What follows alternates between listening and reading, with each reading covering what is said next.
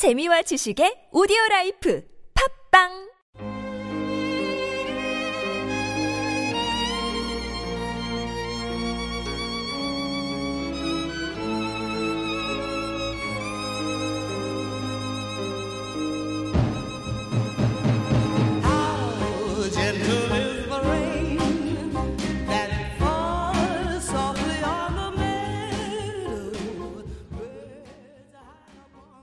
안녕하십니까?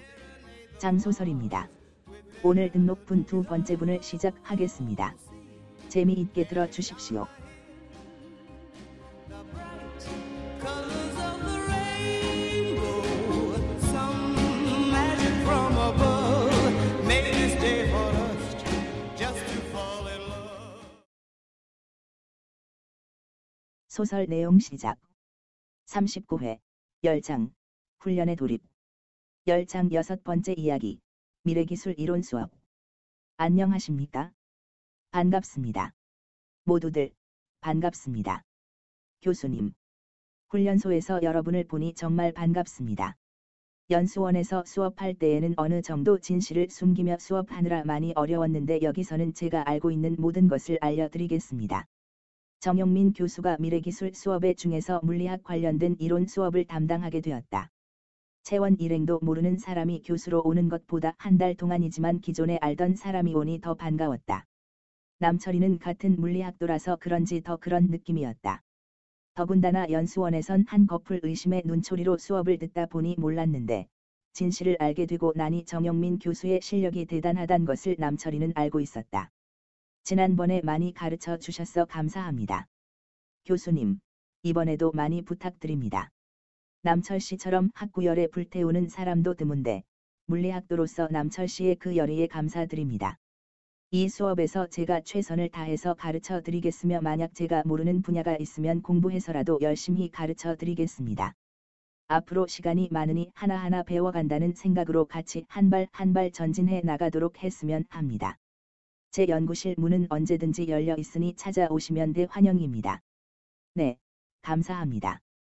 오늘은 첫 시간이니까 history 위주로 설명드릴게요.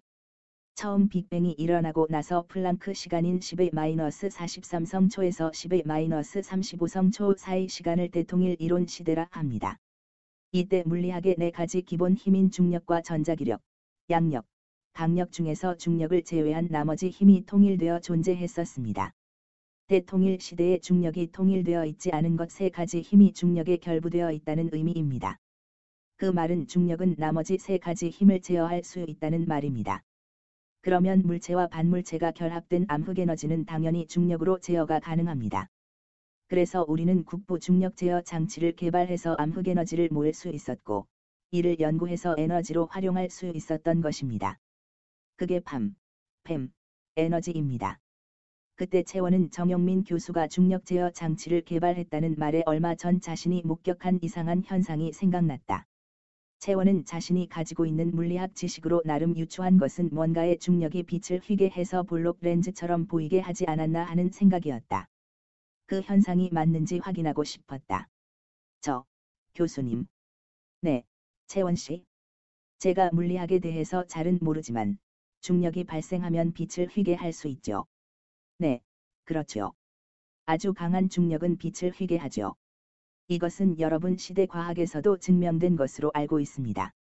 네, 그러면 중력이 어느 정도 강해야 빛이 사람 눈에 보일 정도로 휘나요?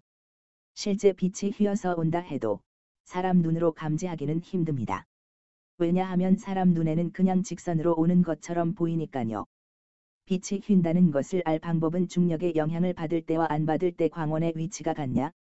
다르냐로 알 수 있는 겁니다. 그렇습니까? 그러면 혹시 지금 훈련소 상공에 어떤 종류의 장치이던 간에 띄워놓은 장치 같은 게 있습니까? 근데 이런 건 왜 물으시죠? 아, 네. 사실 얼마 전에 밤에 하늘에서 이상한 현상을 본 것 같아서요. 어떤 현상인데요? 네. 누워서 달을 보고 있는데 달빛의 아주 밝은 부분을 꼭 렌즈를 통해서 보는 것과 같이 볼록한 뭔가가 지나가는 것을 본 것 같아서요. 아, 네. 채원 씨가 본 게 정확하게는 모르겠지만 중력에 의한 것은 아닐 겁니다. 앞에서 말했듯이 중력 현상은 눈으로 보이지 않습니다. 아마도 제 생각에 채원 씨가 유성 떨어지는 걸 본 게 아닌가 생각이 드는군요. 여기 마이옷의 시간대의 유성은 우리 시대의 유성과 달리 자주 떨어지며 그 형태도 다양합니다. 아주 밝게 빛나는 유성도 있고 은은한 달빛처럼 보이는 것도 있습니다. 그것도 아니면 빛이 미미해서 잘 안 보이는 형태도 있으니까요. 마이옷의 시대의 유성을 처음 보면 이상하게 보일 겁니다. 이상하네. 유성은 아니었는데. 유성이 떨어질 때의 속도나 거리감이 내가 본 거하곤 달라. 그러면 중력 때문인 건 아닌 것인가? 그래도 확실히 하는 게 낫겠지 나중에 좀 더 자세히 알아봐야겠네. 네, 무슨 말씀인지 알겠습니다. 감사합니다. 그나저나 여기 유성이 그렇게 많이 떨어집니까? 그럼요. 우리 시대에 비하면 많이 떨어지는 편입니다. 그래서 달 기지를 중심으로 해서 지구 상공 세 곳에 중력 감지기를 설치해서 상시적으로 유성을 감시하고 있습니다. 우리 기지에 영향을 주는 소행성이 떨어지면 큰일 나니까요. 중력 감지기는 뭔가요? 중력 감지기는 물체에 의해 공간이 휘는 것을 감지해서 물체를 찾아내는 기기입니다. 이 기기를 이용하면 유성 같은 것을 감지할 수 있습니다. 그 중력 감지기란 거 큰가요? 아무래도 채원 씨는 하늘에서 본 것 때문에 그런가 본데 중력 감지기도 아닐 겁니다. 크기가 일반 가방 크기 정도라서 지구에서 안 보입니다. 그리고 달에 있는 감지기는 달 기지에 장착되어 있어서 더더욱 보이지도 않습니다. 네, 감사합니다. 정영민 교수는 채원의 질문에 나름 상세히 설명해 주었다. 그리고 나서 물리학에 대해서 history, history 위주로 수업을 진행하고 마쳤다. 소설 내용 끝.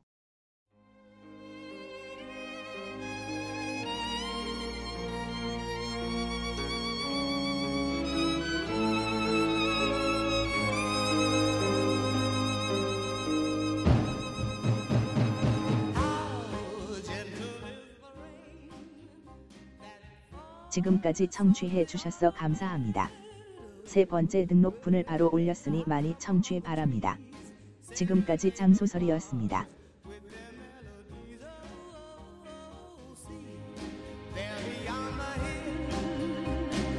bright color